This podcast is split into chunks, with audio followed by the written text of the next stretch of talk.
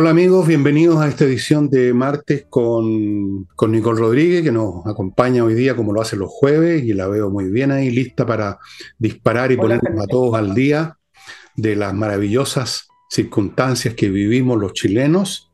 Pero antes, como ya saben lo que les voy a decir, pero igual se los voy a decir para que lo recuerden, Ignacio, su papá, la familia están esperando que ustedes se pongan, aunque sea con dos lucas, sí, sí.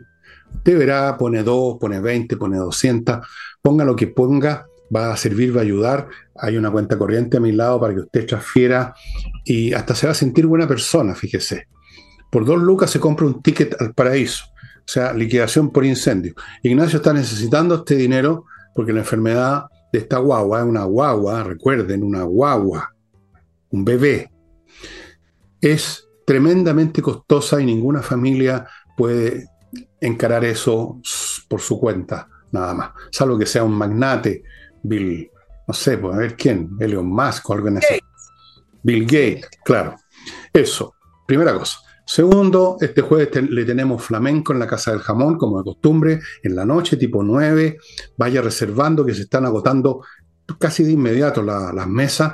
Continúo recordándoles, perdón, perdón, sé que estoy pecando, pero en fin, mi libro, Revolución, que tal como pasó con Insurrección, que algunos se están dando cuenta, incluyendo Eduardo Frey y otros, que yo tenía todas las razones desde el primer momento, se van a dar lo mismo cuenta de esto cuando llegue el momento que lo lean, porque ustedes están acá hablando no con Fernando Villegas, sino que con Nostradamus reencarnado. Revolución, el libro que analiza el primer año de este proceso desastroso que hemos estado, no decir mirando, sino que sufriendo los chilenos. Eso más un análisis en la segunda parte de algunos de los elementos del discurso políticamente correcto, o sea, la agenda programática, el devocionario de ellos, y creo que lo demuelo acuciosamente con este grupo que no es una fundación, ahora hay que aclarar eso varias veces, no es una fundación, es un grupo de personas buena onda, que no se limitan a hacer discursos sobre el bienestar de los animales, sino que los cuidan todos los que pueden y como pueden. gente buena, se gastan lo que no tienen, recogiendo animales heridos, botados, eh, en pésimas condiciones, tratan de, mejorarlo. Yo sé, yo seguido estas historias y he estado con ellos también. Y no tienen aportes de nadie, amigos. Tenían un grupo de personas que ponía dinero todos los meses, pero con la situación económica muchos se han salido no se les puede reprochar, la gente está cortando, recortando por donde puede los gastos. Y están bastante jodidos y los animales ahí están, pues esperando las ayudas, esperando los alimentos, esperando, no sé, por los remedios. Entonces organizaron una rifa súper modesta, amigos, una rifa a Luca el ticket, a Luca. Y son 270 números. O sea, cuando muchos van a van a juntar 270 lucas que no alcanza para nada, pero en fin, por lo menos ayudemos en esto.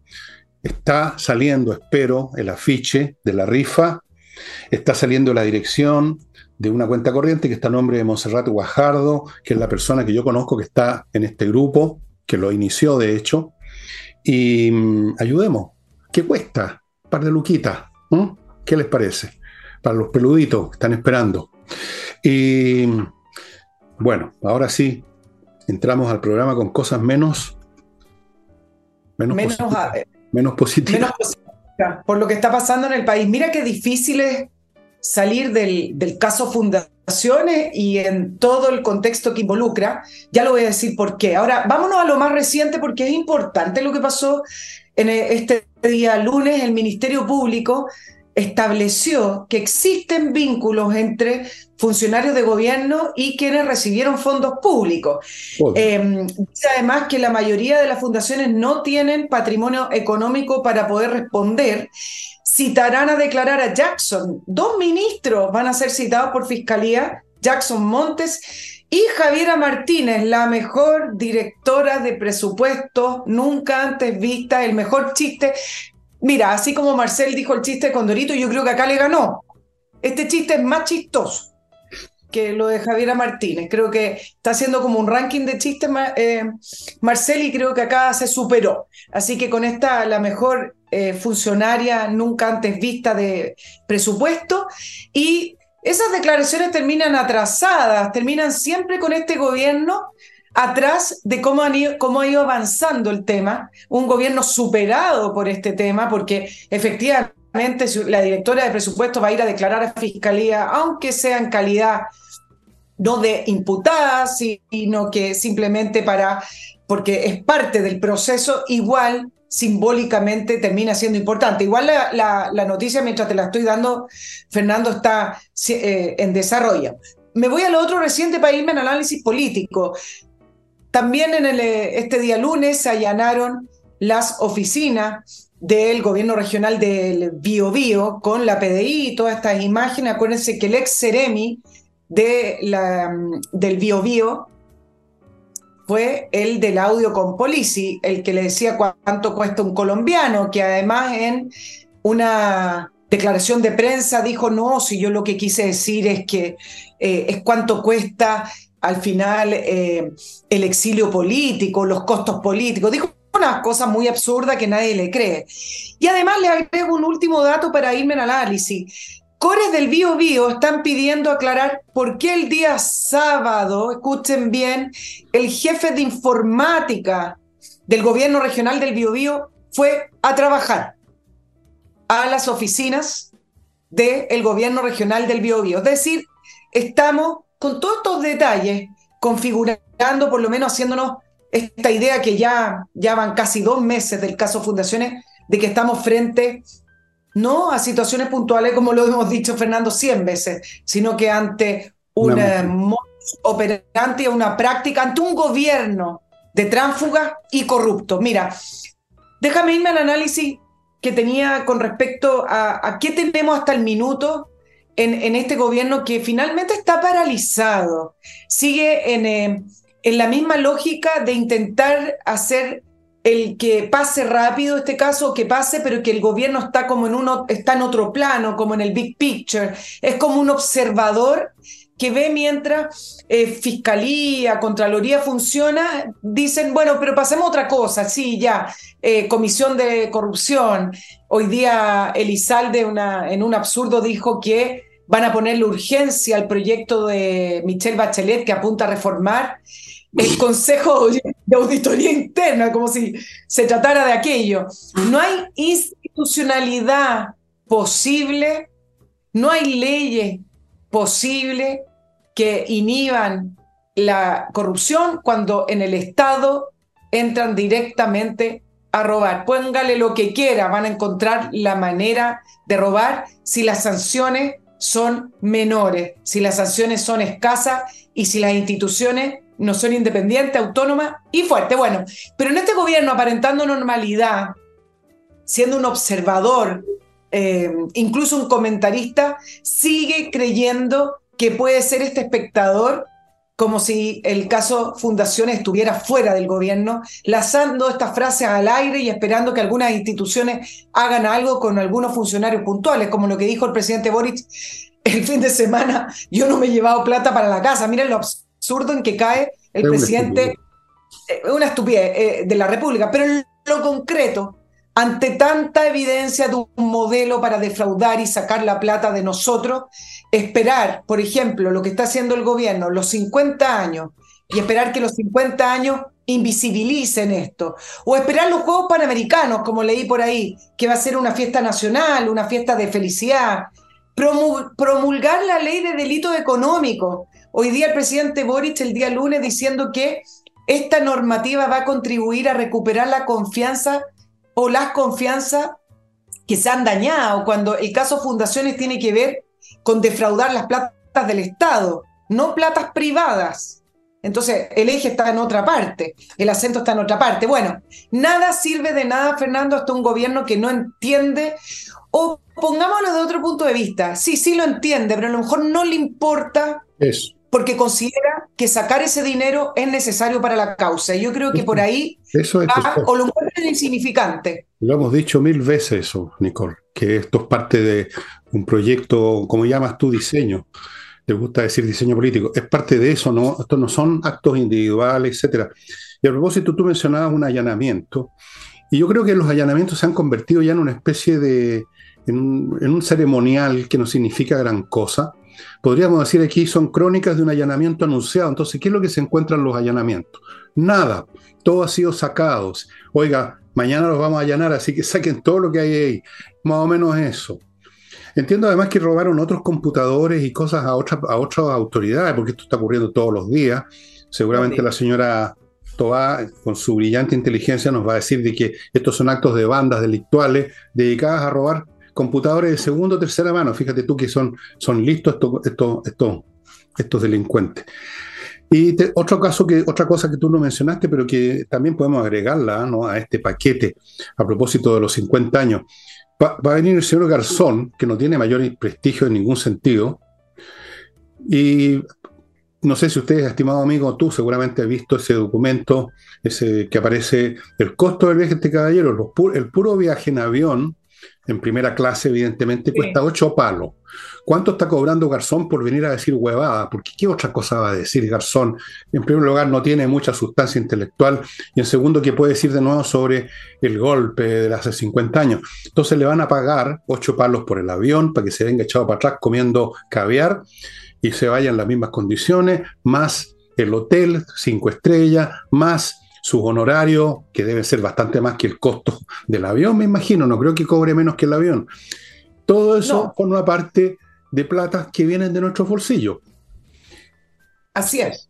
Y esto no tiene vuelta porque, como dijo Nicole, como he dicho yo, como hemos dicho los dos, como creo que está dándose cuenta todo el mundo, esto no es una serie de casos de individuos que fueron frescos, patúos, sinvergüenza, sino que esto es un tema de un, voy a usar el lenguaje de Nicole, diseño político, un plan, una maquinaria, una confabulación, un aparato, un stick para la causa, para evangelizar a los tontones que están por millones esperando que los evangelicen, para los votos, para futuras elecciones, para movilizarlo algún día quizá a las calles, para lo que sea. O sea, eso que en el marxismo se llama poder popular, el aparato del poder popular. Eso es. Y el gobierno insiste en lo contrario y es acompañado en buena parte de la prensa, que se ha convertido en un artefacto genuflexo del régimen en muchos momentos, y se quiere crear esta fantasía de hechos delictuales o irregularidades, como dijo este caballero, ¿no? el señor, eh, el señor, eh, el señor no, lo, lo, lo, repitieron en un principio del caso Fundaciones. Primero eran errores, acuérdate, después eran irregularidades, pero a, modo de coro. Ahora, tienen tanto desorden en el gobierno que nunca se había visto en ningún gobierno de la concertación, tampoco de Sebastián Piñera. Nunca se había visto que el ministro de Hacienda y el ministro de Justicia sean los voceros de un caso. Es muy especial. Siempre en, los gobiernos de la concertación incluso de la nueva mayoría con Michelle Bachelet, el ministro de Hacienda era un ministro muy técnico, muy formal, muy serio, eh, que era el, el, guardián de los recursos públicos, del buen manejo fiscal y que nunca se vio involucrado en la política cotidiana. El ministro de Justicia lo mismo. Y acá tenemos un gobierno totalmente desorientado de cómo llevar este caso, con una vocera que ya nadie le cree, porque además viniendo de una vocera que es comunista, ¿cómo se le puede creer, no es cierto? Pero bueno, ese es su cargo. Y resulta que tienen al ministro Cordero hablando en tecnicismos legales, como si lo mismo que el caso de indulto, eh, pero tiene el timbre, no se cometió ningún error. O en el caso del ministro de Hacienda, tratando de justificar y todavía tratando de culpar al gobierno anterior de lo que ocurre con el presupuesto nacional. Entonces es muy raro. Pero mira, a propósito del gore Bio Bio, te, lo dejo para darte el pase porque sé que me querías decir algo. darme el pase. Es interesante. Te, quedaste pegado con esos protocolos. Sabes que el alma deportiva lo tengo siempre. Es, no hay que, tomar a la ligera el tema de que el jefe de informática fue el día sábado, antes del allanamiento. Y lo digo porque ya hay un fiscal suspendido en los lagos que dateaba al gobernador Vallespín, ex demócrata cristiano, y lo suspendieron porque lo dateaba. Entonces, está muy encima de la noticia, yo no puedo darles más información, solo la dejo ahí en el sentido de que nada de lo que ocurra con este caso son situaciones eh, separadas, fragmentadas, son coincidencias, nada de lo que ocurra con esto, porque acá hay un robo generalizado y un saqueo generalizado del Estado. Entonces, esto de este funcionario tan, mira qué trabajador, ¿ah? fue el día sábado a arreglar, parece un computador que no prendía, eh, justo ah. antes de un allanamiento, a mí me parece mínimamente sospechoso. Sí, pues estamos, yo hace muchos años, y creo que incluso cuando trabajaba contigo en una radio, creo que lo he de haber mencionado, que a lo largo de un proceso largo se infiltró mucha gente de la izquierda en el aparato de la justicia.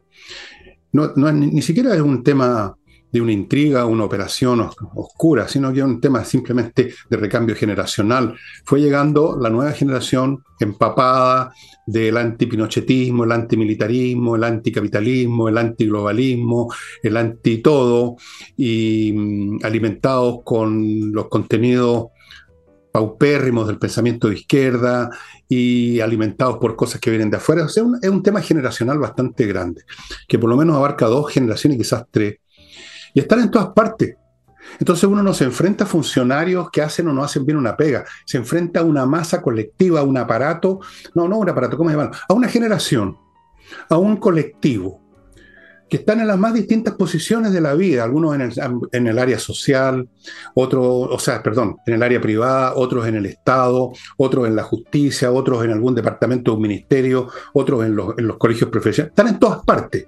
Lo hemos visto, están en todas partes y en todas partes, puesto que comparten las mismas ideas, sin necesidad de llevar a cabo, por así decirlo, una reunión formal para ponerse de acuerdo, colaboran, a veces también formalmente y poniéndose de acuerdo, y otras veces no, no es necesario. Como dice el refrán, Dios los cría y el diablo los junta. Y entonces, de todas las maneras, promueven cada cual en su, puesto, digamos, en su eh, World Position en su puesto de combate la causa, la gran causa de la revolución. Y ahí vemos cosas como esta. Vemos manifestándose este problema, este proceso por todos lados. Por eso que el Estado no puede resolver esto, ningún órgano del Estado, porque el Estado ya lo convirtieron, como he dicho ya mil veces, en una nomenclatura. Y esa nomenclatura además tiene elementos de mafia, porque están dispuestos a usar operaciones negras, como son estos robos de computadores y estas otras cosas. Gente que va a hacer en horarios bastante raros, operaciones bastante raras. Entonces, vuelvo a la pregunta que hago siempre, Nicole. ¿Cómo se le pone remedio a esto? Déjame, ahí yo quiero ponerle un poquito de, de contenido. Uno se va perdiendo en el tiempo y voy a poner el siguiente contenido corto para que eh, Fernando Villegas no me rete y, que me diga que no sintetizo, Nicole. Pero el punto es que el caso, como el gobierno no lo ha podido controlar y muy difícil que lo controle por lo demás, porque viene desde el corazón del gobierno. El tema que está ocurriendo es que se está avanzando directamente a la justicia con esta citación de Fiscalía Ministro, con además querella del Partido Republicano, de Chile Vamos, del senador Espinosa. Pero hay un tema que me parece interesante, que el caso se está acercando no solamente a los ministros, eso, sino que implica que se está acercando a la moneda y se está acercando al presidente. Y acá es donde quiero hacer un análisis, porque las cosas no pueden quedar dando bote como, ah, sí, es corrupción, es corrupción. Acá hay un mecanismo hecho a la medida. Vamos con el punto uno. El año pasado el presidente se reúne con los gobernadores regionales y considera un hito o un gran momento. Vean los videos, es como una celebración, porque siempre es una lucha, ¿me entienden? Entonces, es como un gran hito regional para la descentralización, otorgar un presupuesto autónomo a los gobernadores directamente electos. En los presupuestos anteriores, para que la gente tenga claro, no tenían autonomía presupuestaria. Se les entregó autonomía presupuestaria en el presupuesto para este año. ¿Y qué implicó eso? Que además en esa autonomía viene una partida muy importante donde los gobernadores pueden gastar, lo voy a decir así bien fácil, directamente sin ni siquiera consultar al gobierno regional ni pasar por ningún tipo de filtro. Y eso fue celebrado por el presidente y además fue alabada la directora de presupuestos Javiera Martínez. Tenemos el punto 2, un consejo de auditoría interna cuyo mandato es el control y probidad administrativa que está funcionando con Javiera Martínez, implicada en el caso, ex pareja de Andrade, que también fue la pareja de Catalina Pérez, no sé qué le ven a ese hombre, y además está trabajando Sí. Además, esta funciona con la subsecretaria de, de, Hacienda y otra funcionaria. Pero debería funcionar con tres otros funcionarios electos por el presidente, que no ha hecho, por lo tanto está con la mitad de los integrantes funcionando, que son juez y parte. Y en tercer lugar, tenemos al ministro Jackson, que cuando era ministro de las Express, ordenó no informar los trapasos directos a fundaciones y aflojó los controles internos que deben rendir las reparticiones. Por lo tanto, se rebajaron los criterios para hacer convenios con las fundaciones, se dejó de pedir dos años mínimo, se puede entregar dinero a fundaciones que tienen giros tan amplios como ayuda al prójimo, recién creada y todo lo que hemos ido conociendo. Y en este tema entonces, que yo estoy haciendo hincapié, es donde digo que nos estamos acercando a la moneda y a la primera línea de la moneda, bien dicho, que es presidente y ministro. ¿Por qué? Porque resulta que el cambio de criterio vino de adentro. Partamos por presupuesto. Entonces la pregunta es, ¿por qué Marcel defiende a Javiera Martínez? Porque uno, si no, implica que sí son responsables de lo que está ocurriendo con los gobiernos regionales. El gobierno está sacando una estrategia de decir que los gobiernos regionales se mueven autónomamente, por lo tanto, si ocurren situaciones corruptas o ilegales en los gobiernos regionales, no es culpa del gobierno, pero resulta que fue el gobierno central que permitió esos traspasos. Nunca el Ministerio de Hacienda ha sido cuestionado por falta de propiedad o de profesionalismo, por lo tanto Marcel se ve en una situación muy nueva. Y en tercer lugar, y me, me parece lo más importante, ¿autorizó Marcel ese cambio de criterio? ¿O ustedes creen que Javiera Martínez, 37 años, la mejor directora de presupuesto del mundo, se maneja sola? Entonces yo por lo menos dejo la pregunta lanzada. Ese cambio de criterio que permitió, abrió la puerta para esta trama de corrupción, hay otras, ¿ah? Para esta trama de corrupción con el gobierno regional, ese cambio de criterio lo decidió Javiera Martínez. A mí me parece que por la información que hemos visto, esto fue una decisión del gobierno. Presidente, ministro y la directora de presupuesto. Bueno, sí, esto, eso, excelentes detalles los que has dado que reiteran y le dan contenido, como dices tú, a lo que hemos estado diciendo, que hay una máquina montada. Yo no, ni, ni siquiera creo que quepa técnicamente hablando con precisión el término corrupción, porque también tiende a delimitar la cosa de una forma completamente equívoca, porque la corrupción es algo malo que le pasa a un organismo, una, infección en un brazo, pongamos por caso, y hay que, hay que, hay que echar a, picar, digamos. Pero es algo local. Y esto que tú estás contando, y estas cosas, estas decisiones, entre paréntesis, la cosa ya llegó a la primera línea, porque están, están interrogando a Jackson, que es el consigliere. Esto no es corrupción, esto es un plan revolucionario, es una manera de hacer las cosas, de ver cómo debe funcionar el Estado y si lo hacen con, en vez de hacerlo francamente, lo hacen con todas estas tergiversaciones, es porque no tienen todo el poder. Y voy a decirlo ahora en blanco y negro. No tienen el poder de la fuerza letal. No controlan las instituciones armadas y por lo tanto tienen que hacer o tratar de hacer esta revolución a escondidas, con mentiras, con tergiversaciones, con eh, mini transacciones para que no se note porque todavía quedan algunas personas en algún organismo que, que paran el dedo y que hacen la denuncia, que llegan a los medios de comunicación y algunos comunicadores las comunican. Entonces es una revolución a escondidas, porque no controlan la fuerza pública. Lo voy a decir de frente, si controlaran como en una revolución clásica, como los bolcheviques en Rusia, si controlaran el poder, harían lo que se les daría, lo que se les diera la gana, sin dar explicaciones, sin inventarnos cosas, sin decir que la directora de presupuesto es la mejor del mundo, sin contarnos cuentos del tío. Pero no pueden. Esa es una de las características de esta, la revolución en las sombras que está tratando de llevar a cabo este gobierno. Y ahora, antes de continuar con Nicole, que sí sintetiza, yo solamente me gusta de repente puncetearla para para sacarla de sus carriles, pero, no, le, creas ni una palabra, nada. Ella, ella tiene la fundación Nicole Rodríguez. no, no, no, no. Bueno, vamos a mi primer, a mi primer bloque, amigos. Eh, Climo les recuerda que ya inició su temporada de preverano, pretemporada de verano más bien dicho, porque se vienen unos calores de la grandísima prostituta, como han vivido en el hemisferio norte, y si usted no tiene el equipo en su momento en su casa, la va a pasar muy mal. Así es. Si no me creen, lean las noticias que vienen de Europa y Estados Unidos, así que vaya consiguiéndose ya la climatización que ofrece Climo. Continúo con Kame ERP, un software financiero integral para arreglar, ordenar, organizar y manejar, gestionar bien todos los asuntos vinculados al funcionamiento de su empresa. Facturaciones, electrónica, estado financiero, control de stock de productos, procesar remuneraciones, mil cosas más. Kame ERP, póngase en contacto con ellos, no siga haciendo las cosas, las cosas a la virulí. Ya está bueno ya, pues señor. Y aquí una cosa súper interesante para todo inversionista que está dándole vueltas a la idea y no sabe dónde hacerlo, de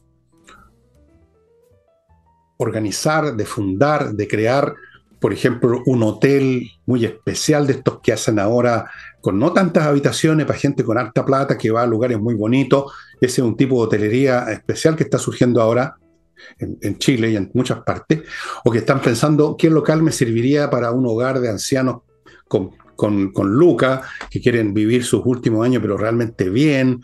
Gente que quiere invertir en una cosa sin un establecimiento, bien. Casona del Valle de Polpaico, estimados amigos, es una casona de campo utilizada por las tres generaciones de la familia Tirado, está ubicada a 50 kilómetros de Santiago por la 5 Norte, tiene un terreno de 15 hectáreas, o sea, 150.000 metros cuadrados, y una casona de 1.400 metros cuadrados construido, nueve habitaciones, ahí está lo del hotel con baño privado cada una, amplios espacios comunes, fantástico, precio para inversionistas. Usted puede transformar esto en un hotel boutique, que es lo que le estaba diciendo yo, una residencia senior suite. Allí voy a ir a parar yo, qué esperanza, no tengo un peso. Centro de rehabilitación o recreativo, eh, o si usted quiere en una de esas para su propia parcela de agrado, a 40 minutos de Vitacura. Hay un teléfono para comunicarse. El precio, considerando todo esto, es para la risa.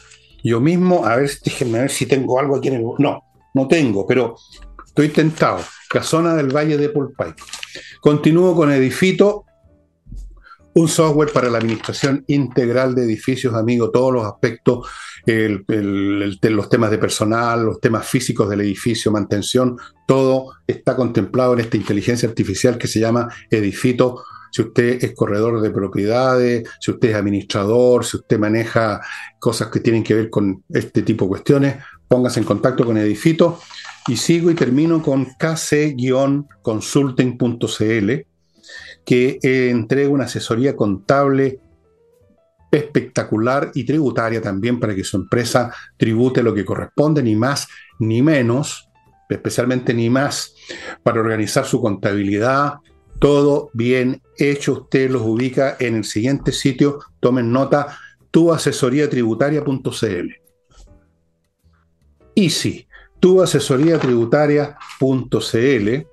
Y ahora volvemos con la sintetizadora número uno de Chile, Nicole Rodríguez. Estamos bromeando.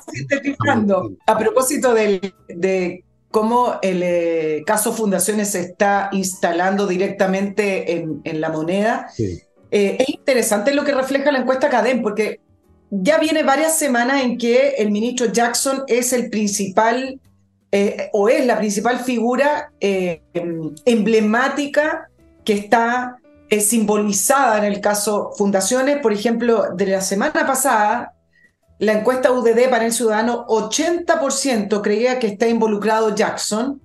Em, y en la CADEM hablaban de que el 91% cree que es corrupción, el 85% cree que es una práctica generalizada y arriba del 80% consideraba que Jackson sí era parte de toda esta trama. Esta semana apareció el presidente Boric en la CADEM 33% considera que el presidente Boric es parte de este caso. Por eso yo también lo aprovecho para juntarlo con lo que explicaba anteriormente en el sentido que como es un gobierno que no ha sabido reaccionar, que quizás no puede o no quiere reaccionar, finalmente le va a terminar por repercutir al presidente Boric. Imagínate que en la encuesta Research, yo nunca había visto esto, incluso con Sebastián Piñera en sus peores días, pregunta por los atributos del presidente y 51% declara que no tiene ningún atributo. No, tiene uno. Tiene uno. el cantinfleo. ¿Cuál va a? El cantinfleo, sí. No, es, pues, hombre, no, eso es como que no tiene. No sean injustos. ¿Qué más?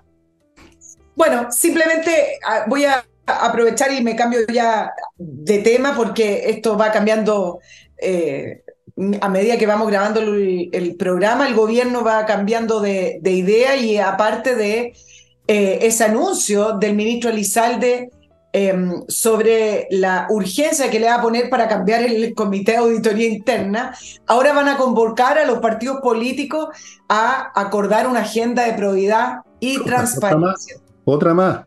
llamar comisión por la probidad, no sé, pero esto va a ser con el Parlamento, con el Congreso, porque además el Congreso está presentando querellas contra los ministros. Así que eso es la reacción eh, siempre sobre la marcha del gobierno. Pero para terminar, solo decir dos cosas, Fernando. Me parece que en estos casos que van saltando en distintas regiones, en las 16 regiones tenemos problemas, eh, que a veces parece desordenado, que responde uno por acá a otro.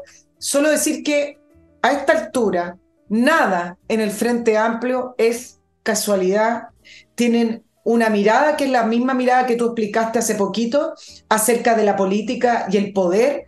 Por lo tanto, creer que acá existe ingenuidad, que existe casualidad, que existe coincidencia, me parece que a esta altura los que tienen que perder la ingenuidad es el resto de la gente o las personas que votan por ellos pensando que ellos son o eran el símbolo del cambio y de las malas prácticas. En el, así como en el estallido se hicieron los locos, no, nosotros no, ¿cómo, cuándo? No, no apoyamos la violencia política, no lo dijeron directamente, pero finalmente se fueron quedando callados con todas las mentiras. Lo mismo está ocurriendo con respecto al caso Fundaciones, que pretenden que pase y luego no dar cuenta de lo que están haciendo.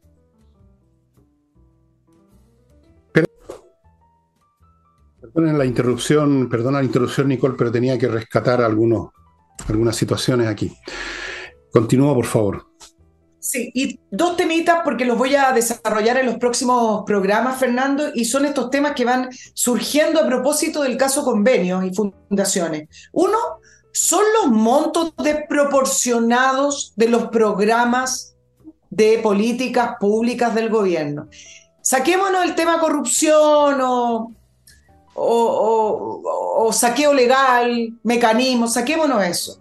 Cuando uno ve los montos destinados en un presupuesto, en un presupuesto desproporcionados para ciertas labores, uno dice, por Dios, cómo se utilizan nuestros impuestos, producto de todo nuestro trabajo, lo que todos contribuimos día a día al Estado. Son montos que no tienen ninguna relación con lo que cuestan las cosas con lo que es, con un mínimo sentido común uno se da cuenta que está los programas sociales están con un presupuesto inflado y esto lo digo porque quedan muy pocos meses para empezar a discutir el presupuesto 2024, que aquí es donde entra en escena, si es que no la sacan, a Javiera Martínez, la mejor directora de presupuesto. Montos de políticas públicas que no solamente son malas, sino que son montos desproporcionados. Por Dios que se usan mal los recursos de los chilenos. Y en segundo lugar, es el tema que yo les he prometido que les voy a traer, pero que también habla del uso de los recursos, es el tema de las asesorías.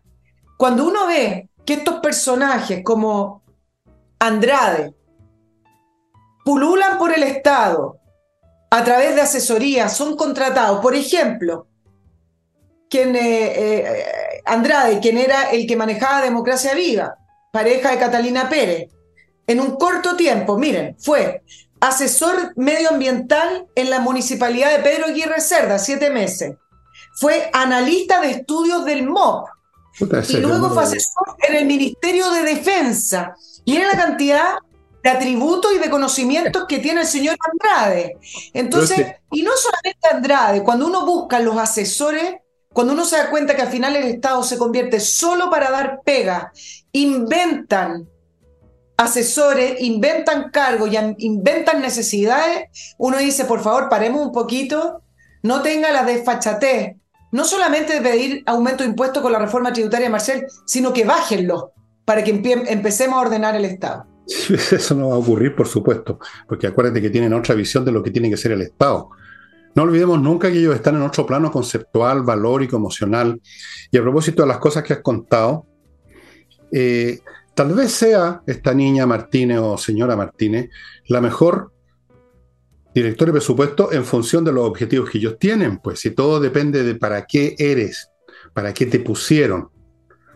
Tal vez no sea la mejor director de presupuesto en un estado normal, como los que hemos tenido desde Bernardo Higgins en adelante, pero para un gobierno revolucionario una persona que hace lo que haga, sea lo que sea, va en la dirección correcta, como dicen los comunistas, como dijo Marcel, tal vez desde ese punto de vista es la mejor, pues la mejor para ellos. hay que entender que todo depende de cuál es el referente, o el país o ellos, primera cosa. Segundo, este personaje que tú acabas de describir, bueno, este weón es más genio que Leonardo da Vinci, entonces, pues, le hace a todo.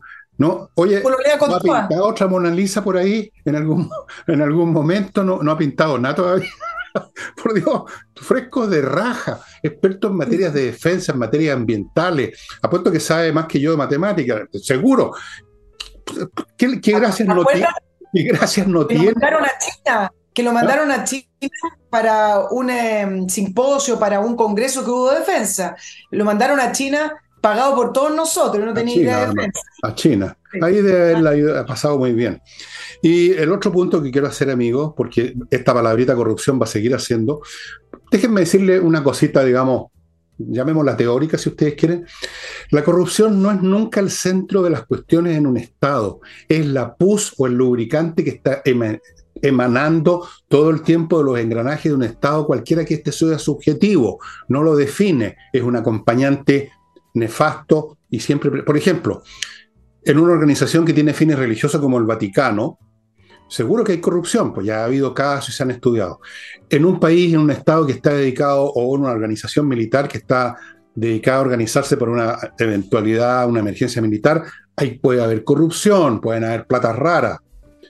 En un monasterio hay corrupción, en una democracia hay corrupción, en el sistema comunista había corrupción, en el sistema nazi había corrupción, pero no es lo que define el Estado, es el acompañante natural que deriva de la lamentable naturaleza humana. Entonces, no definan lo que pasa en este gobierno, una vez más lo repito, sobre la base de que la corrupción que efectivamente existe y puede ser más grande, pero no es lo que define este gobierno. Este gobierno se define, y el tema de las fundaciones se define como un proyecto político acompañado como cualquier otra cosa por actos de corrupción. Es decir, los compañeros de la Fundación X encargados de mentalizar a los tontones no sé dónde para que voten, para que sigan votando por la izquierda, a la pasadita se quedan con plata. la Fundación de Más Allá, dedicada a hacerle conferencias sobre los sexos a los agricultores, se quedan a la pasadita con plata. Entonces, hay corrupción, pero eso no es lo central. Por eso que el gobierno prefiere concentrarse en eso para emborracharnos la perdiz. Lo esencial del Estado es cuáles son sus objetivos. Lo esencial de toda organización es su fin. Las cosas se organizan para lograr un fin. Este Estado y estos que llegaron quieren hacer la revolución, las transformaciones profundas y la corrupción es un fenómeno lateral, es una externalidad negativa. Así que no los confundan con eso. Dicho lo cual... Te voy a apoyar lo que dices solo con Gracias. dato. Cuando han entrevistado a George Jackson, que responde que él sigue trabajando y le preguntan por el daño que le hace al gobierno o por qué todavía permanece en su cargo, él siempre habla de que esto es un proyecto colectivo. Eso es. Que él no va a renunciar porque él trabaja para el proyecto colectivo. Eso es cierto. Y esa Exacto, y esa es el ideario político, esa es la mentalidad que tienen en el Frente Amplio, y por eso eh, incluso que los propios compañeros le pidan o lo presionen para que salga. Ellos ven que Jackson trabaja para el proyecto colectivo. Todos ellos, incluso los que realmente son los más frescos de todo, porque hay unos que son más frescos que otros, más sinvergüenza, aún ellos tienen su corazoncito ideológico y dicen, sí, claro, me quedé con unos cuantos millones, pero yo creo en el proyecto colectivo. Y estoy aquí trabajando gracias al proyecto colectivo y tuve acceso a la caja fuerte gracias al proyecto colectivo. ¡Viva el proyecto colectivo, compañero! Claro, lo hemos dicho tantas veces ya, en todos los idiomas prácticamente lo ven. Voy a empezar a hacer este programa en checo, es un idioma que no lo entienden ni los checos. Bueno, amigos, otro bloquecito. Em, último aviso, ¿ah? último aviso, empezaron los cursos en ajedrez.com. Todavía tiene tiempo de entrar a algunos de estos cursos, algunos todavía no han empezado, otros sí, recién. Y acuérdense, los precios súper, súper, súper módicos, seis cuotas, o hay, hay premios para los que llegaron ahí gracias a este programa, o sea, se enteraron de, de los cursos por este programa, no gracias a este programa. Y espacioajedrez.com, pónganse ya en contacto, yo no les voy a contar más porque la cosa ya está andando y no tendría mucho sentido. Usted verá lo que quiere hacer con sus chiquillos, si convertirlos en maquinitas de pensar o los quiere que terminen con el himno nacional de, de Chile, que sabes cuál es ahora, Nicole. No sé. Bueno, sigo con. Sigo. Eh, turum, tum, tum, turum, tum, tum, turum. Edisur, una editorial chilena que publica solamente material de primera calidad en términos de la calidad de los autores, de la calidad de los libros, o sea, la impresión misma, y que están disponibles en compañía 1025, amigos. Dense una vuelta por ahí cuando anden por el centro, háganle el quite a la calle, guarden bien el celular en el bolsillo y entren a Edisur a ver libros. Se van a convencer de que es un gran lugar para comprar autores importantes. O sea, no comprar los autores, comprar sus libros. Los autores son incomprables, pues casi la mayoría por lo menos. Sigo con AutoWolf, la empresa que va a su casa a dejar como nueva la carrocería de su vehículo en un día, frente a usted. Delante suyo hacen la reparación con los mejores materiales, y las mejores tecnologías. Usted lo está mirando, le garantizan por un año su trabajo. Autowolf.cl, yo hice uso de AutoWolf y quedé absolutamente encantado con el trabajo que hicieron. Realmente espectacular. Autowolf.cl. Continúo con KM Millas, también.cl, donde usted puede vender sus millas acumuladas por sus vuelos antes que desaparezcan en el vacío donde van a dar las cosas que desaparecen, se las chupa un hoyo negro financiero y usted no tiene ni un puto kilómetro en su cuenta en la compañía. Así que vaya a kmmillas.cl y véndalas por buena plata. Y termino, no les voy a mostrar linternas hoy día recordándoles Torch. Ayer les mostré, otros días les he mostrado toda clase de linternas, todas impecables, con una potencia lumínica formidable, todas con su propia batería que se carga en el computador, enchufándolo a la entrada USB, todos resistentes al agua, los golpes, de todas las formas había y por haber. Lo mejor, lo mejor. Pónganse en contacto con Torch. Mm. Mm. Ya. Oye, a propósito, de la venida del juez Garzón con plata de la Universidad de Chile, es decir, con plata de todos nosotros, en business, por 8 millones de pesos, porque por menos no viaja, eh, es un activista, yo creo que a esta altura hay que dejarlo de, nombrar como el juez Garzón, es un activista político de izquierda y, así lo ha demostrado y así también lo dijo el, el juez judicial en ¿Cómo? Un hocicón de izquierda. Bueno, y en ese... Oh, me, me sonrojé. Y en, en, ese contexto de los 50 años, vámonos con el tema del cambio de nombre en las calles en la Municipalidad de Santiago, porque está creciendo el caso. Bueno, son nueve calles que podrían cambiar de nombre, un puente, el puente Loreto, y dos plazoletas, que es parte de la iniciativa, porque esto es algo mucho más grande y muy importante para la municipalidad, es parte de esta iniciativa del Comité Interdisciplinario por la conmemoración de los 50 años del golpe. Ese comité lo conformó Iracy Asler, a fines del año pasado, está ella dijo que estaba conformado por organizaciones civiles del municipio y está preocupado de todas las actividades por el golpe, porque esto ustedes saben que, que va a durar un buen tiempo. Y resulta que está conformado por representantes de los pueblos originarios, asociaciones sindicales, asociaciones medioambientales, asociaciones LGTB y asociaciones de derechos humanos. Ese es el Comité Inter interdisciplinario de la comuna de Santiago. El punto es que en el cambio de nombre los vecinos han reclamado que primero le pregunten la opinión a los vecinos Eh, incluso dicen que personas que han participado de este comité y que solicitan cambio de nombre ni siquiera viven en, eh, en la comuna. ¿Qué dijeron desde el municipio? Primero, hay dos voceras que son del Partido Comunista, eh, que son concejales de la municipalidad. Una dijo que no es necesario consultar a los vecinos en estos casos. Pero parece que como eso sonó mal, porque acuérdate que esto de profundizar la democracia funciona cuando quieren, no cuando no les conviene. Resulta que la otra concejal del Partido Comunista dijo, no, pero si ya le consultamos a los vecinos. ¿Cómo? A través del Consejo de Sociedad Civil, que es el COSOC, em, que está a su vez constituido por organizaciones civiles, no de los vecinos, sino que por otras organizaciones civiles también, incluía la... Eso es una pelo. Exacto. El tema es que los vecinos están reclamando, dicen, por ejemplo, el caso de la calle Namur, que es un personaje que urbanizó eh, la zona, el barrio, esta calle queda en, el barrio Las Tarrias. Hay otras calles, como por ejemplo General Bulnes, que le quieren cambiar el nombre y dicen que no corresponde, etc. Y lo que dicen desde el municipio es que está prácticamente la decisión tomada y esto se ¿Perdón? ¿Qué nombres proponen? El compañero. Bueno, para. Eh, ese estaba, pero quedó en el, en el camino. Por ejemplo, en el caso de la calle Namur, le quieren poner el nombre de Ida Amelia Vera, que era un integrante del MIR que desapareció en el año 74. Cuando ah. uno ve el listado, en general son detenidos desaparecidos. Entonces, acá es donde viene el, el tema que una y otra vez Fernando, hemos ido comentando con respecto a la visión que ellos tienen de la sociedad, la visión que tienen con respecto a esta conmemoración de los 50 años del golpe y el aprovechamiento del momento el aprovechamiento político para contar solo una verdad y el aprovechamiento de los recursos públicos, porque las partidas por los 50 años del golpe están siendo infinitas.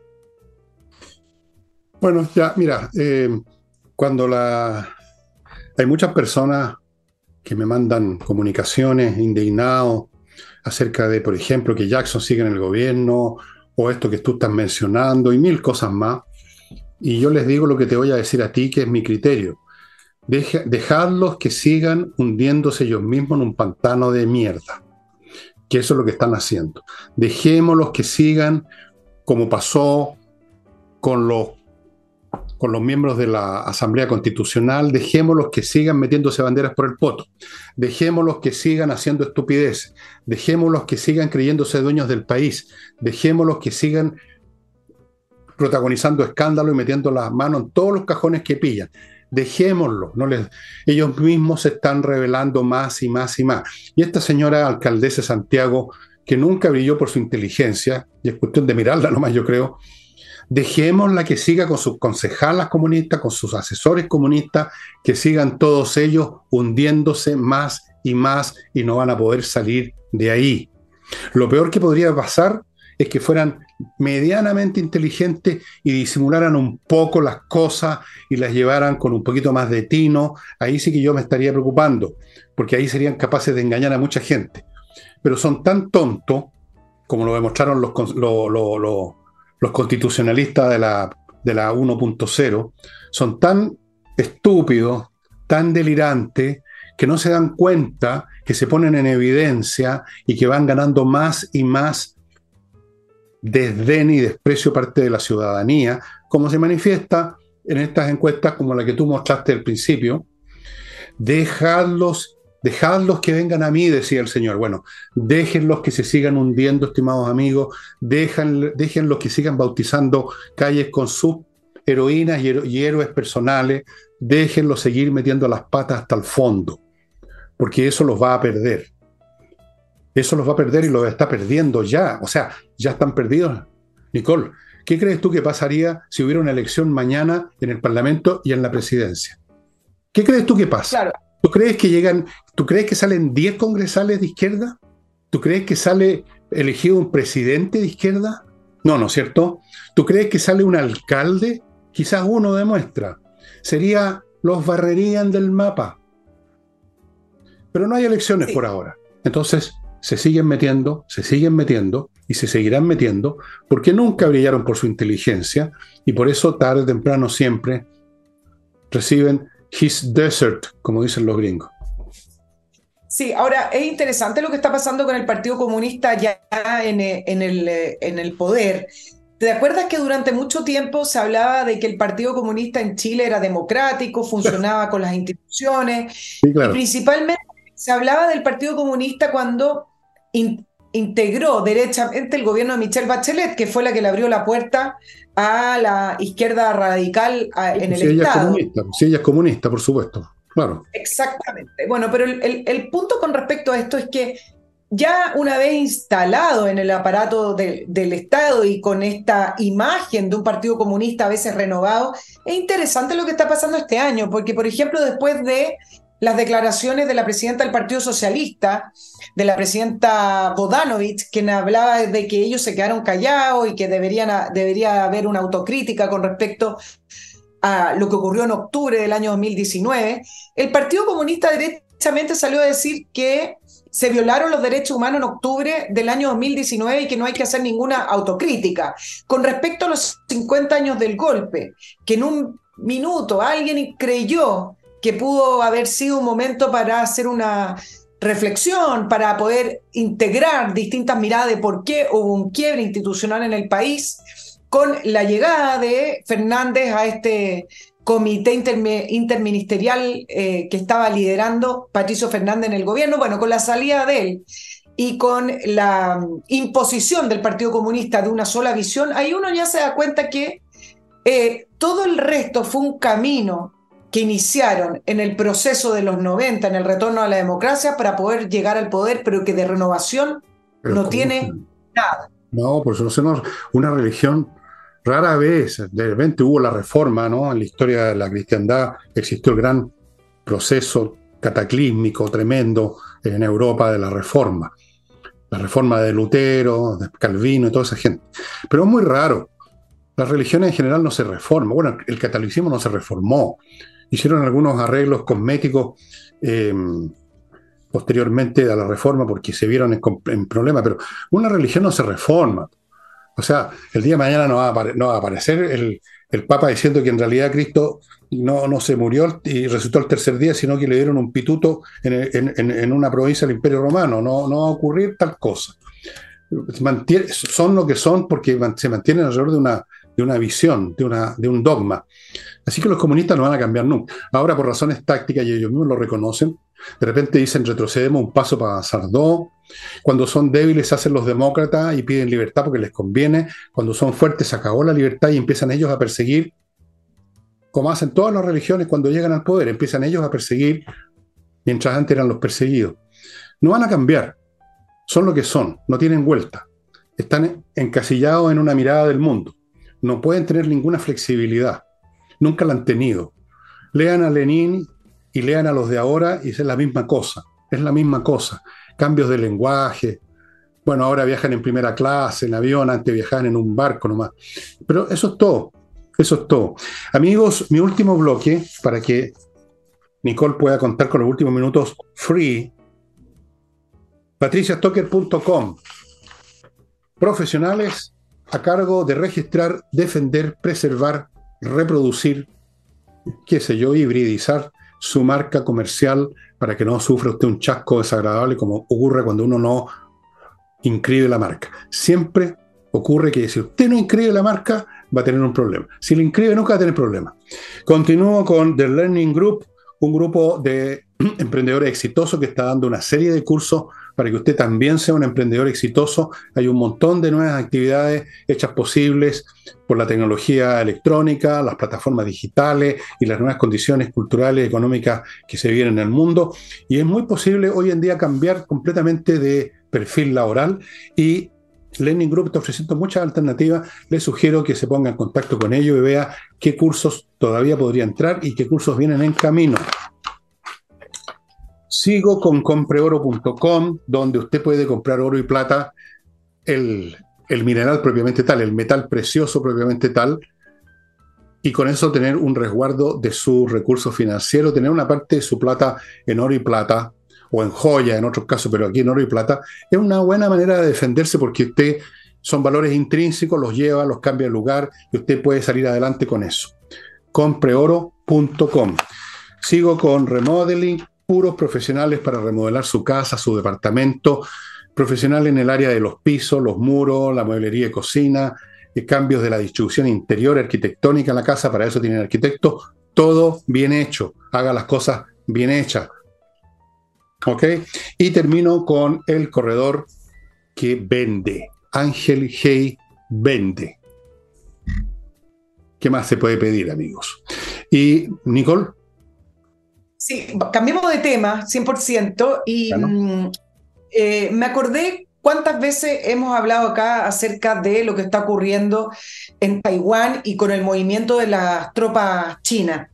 Y resulta que leí un artículo muy interesante acerca de por qué fallan las predicciones o los análisis de los especialistas, especialmente con los dictadores.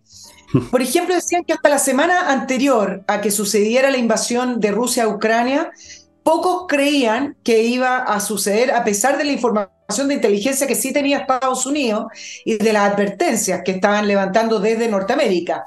Eh, las tropas de Moscú llevaban mucho tiempo concentrándose en la frontera en Ucrania. ¿Qué es lo que decía Macron, por ejemplo? Muy difícil que suceda, no va a iniciar Putin una escalada a nivel mundial. Alemania, por ejemplo, estaban tan convencidos de que esta invasión no iba a ocurrir que cuando Rusia atacó por primera vez en la frontera a Ucrania, el principal oficial de inteligencia alemán estaba en Kiev y lo tuvieron que sacar con medidas de, máxima seguridad. Entonces el punto es que no es primera vez que los funcionarios de gobierno descartan un ataque y se rodean de estos asesores. Por ejemplo, históricamente se recuerda cómo el 79 Carter no creyó que China iba a invadir Vietnam. Y dicen que la razón es tan simple, es tan de perogrullo, pero que a la vez los gobernantes y quienes toman decisiones nunca la tienen en cuenta y que tiene que ver con que los funcionarios no anticipan invasiones porque los formuladores de políticas o analistas suelen utilizar un modelo de un actor racional para hacer predicciones. Es decir, basan sus análisis en la racionalidad de un líder o de un jefe de gobierno, que, por ejemplo, ese líder va a buscar toda la información disponible, va a hacer un balance de costos y que luego de aquello va a tomar la decisión de, por ejemplo, si invade o no una zona. Pero los dictadores, dicen, los autócratas, presidentes totalitarios, no persiguen ideas lógicas, sino que actúan todo lo contrario, esto es importante, por ejemplo, en, este, en esta columna hablaba de lo que va a ocurrir en Taiwán. Si nos basamos, decía la columna, en las capacidades militares, los costos, uno tendría que decir sería poco probable que Xi quiera o vaya a invadir Taiwán. Pero esta línea de pensamiento asume que Xi sabe o piensa que es imposible apoderarse de Taiwán sin pagar un precio muy alto. sin embargo, Xi, al igual que todo el resto de los autócratas o de los dictadores, se va a convencer rápidamente que es una acción militar que va a funcionar de una manera rápida, escueta, e incluso va a creer como Putin que los taiwaneses le van a dar la bienvenida al ejército chino y va a atacar Taiwán y la pregunta simplemente es ¿cuándo? Bueno, eh, no solo los tiranos, sino que todo el mundo usa muy poco la razón. Voy a usar aquí como una cuestión de menos sentido común, que me lo da mi edad y lo, todo lo que he leído y estudiado y que creo que todo el mundo además lo sabe. La racionalidad es más bien un instrumento para hacer cumplir tus deseos y tus aspiraciones y no en sí misma un factor de conducta. Eso ya lo dijo mi filósofo favorito, Arthur Schopenhauer, hace más de un cierto tiempo. la razón es un instrumento. ¿Cómo obtengo lo que quiero por mis pasiones, por mis necesidades, por mis ganas, por mis hormonas? No, no es el impulsor de la acción, sino que el instrumento para cumplirla. Primera cosa. Los tiranos, entonces, pueden dejarse llevar por eso porque nadie se les opone. En las democracias no es que sean más racionales, es que es más enredoso. Hay más distintos grupos con otras opiniones que se oponen unos con otros y eso dificultan que lo que se le ocurre a uno de esta maraña de gente que forma una democracia, se le ocurre hacer. En una democracia en China, Jinping tendría que, tendría que convivir con 200 otros chimpines con otras ideas y en medio de esa, de esa trifulca eh, es como se impone en forma muy torcida, muy deteriorada, muy, eh, como dijéramos, muy chueca la razón, pero no porque seamos razonables, sino en medio del despelote no se lleva las acciones como hace el que tiene un poder omnimo. Uno lo ve incluso en las películas de gángster. El jefe de los gángsters es un tipo que simplemente le da una rabieta y hace lo que quiere, porque nadie se le opone. Esto es tan simple como eso. No, no veo cómo se pueden complicar con una cuestión tan sencilla.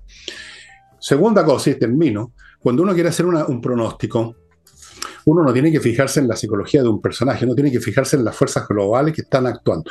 Cuando uno ha visto a lo largo de la historia qué es lo que precede una guerra, cuáles son las situaciones que se dan estadísticamente hablando, las configuraciones de poder económico y militar, los intereses, digamos, permanentes que están en juego, uno con eso hace un cálculo de probabilidades para un escenario militar, como lo que yo estoy previendo para este año o el próximo, y no simplemente tratando de imaginar qué está pasando por la cabeza del que está gobernando. Eso es una tontería completa y total. Y por eso que estos famosos expertos se equivocan todo el tiempo. En el caso de Ucrania, por ejemplo, la CIA advirtió que venía la guerra. ¿Por qué? ¿Porque se metió en la cabeza de Putin? No, porque vio los hechos objetivos, el despliegue militar, las fuerzas que estaban en juego, la historia de Rusia, su relación con Ucrania. Esos son los factores que llevan a, a las decisiones que pueden ser colorizadas, si tú quieres, dramatizadas por la personalidad del líder, pero que en definitiva están basadas en cuestiones de más peso. Yo no digo que no tenga ninguna intervención la acción humana, todo lo contrario, pero eh, esta acción opera dentro de circunstancias y eso es lo que hay que estudiar. Por eso yo puedo prever lo que venía en Chile. No porque me puse el metí en la cabeza de, de Telier o, de Piñera o de nadie, sino porque las circunstancias macro que se estaban dando y que se manifestaban en montones de fenómenos singulares. Entonces, por esa razón, yo creo y predigo que este año o el próximo vamos a tener otra guerra más, por lo menos en el mundo. Por lo menos una más, sino dos. No porque yo sepa cómo piensa Chimpín, sino porque estoy viendo el despliegue nomás, pues sí es cuestión de, de ver eso.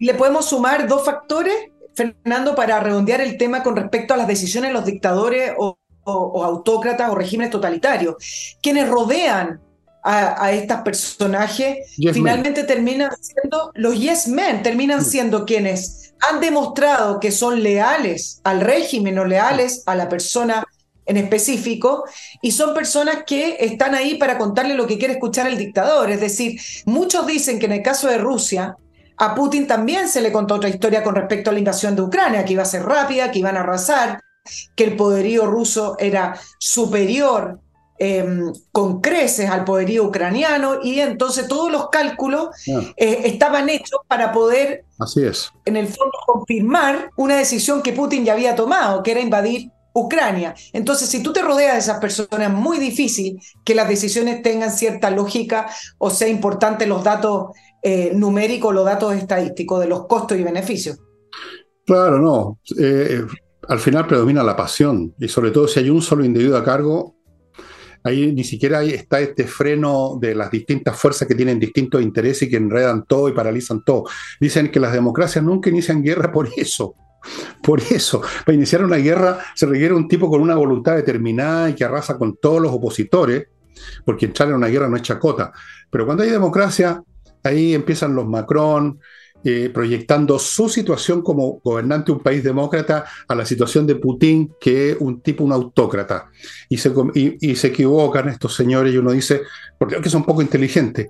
Sí, en general no son muy inteligentes, pero además los engañan esto, que no son capaces de desprenderse de, su propia situación y ver la que, las situaciones que están los. Chimpín es un dictador, los clérigos en Irán son dictadores, ojo con eso. Eh, Putin es un dictador, el señor eh, Maduro es un dictador o jefe de una banda narcotraficante. Entonces, tomen eso en cuenta, estimados amigos, cuando hagan cálculos de qué es lo que viene. No se dejen engañar por esa, abro comillas, racionalidad que tampoco estos expertos utilizan. Además, está el factor que tú quieres, tú crees lo que te conviene, lo que quieres que ocurra, ¿no? Nadie quería una guerra y por lo tanto nadie creía que podía haber una guerra. Y eso pasa antes, antes de todas las guerras. Yo creo que he contado mil veces la anécdota del tipo que escribió un año antes de la Primera Guerra Mundial un libro demostrando que era imposible la Primera Guerra Mundial, una guerra mundial. Esto se ve todo el tiempo. Lean un poquito de historia. Amigos. Llegó la hora. Llegó la hora de decir adiós, como decía esa canción. Y los invito a que el jueves nos acompañen también con Nicole y en una de esas me acompañan a mí también el miércoles y el viernes y el sábado y el domingo y el lunes. ¿O no? Ya. Ojalá nos acompañen. Ojalá.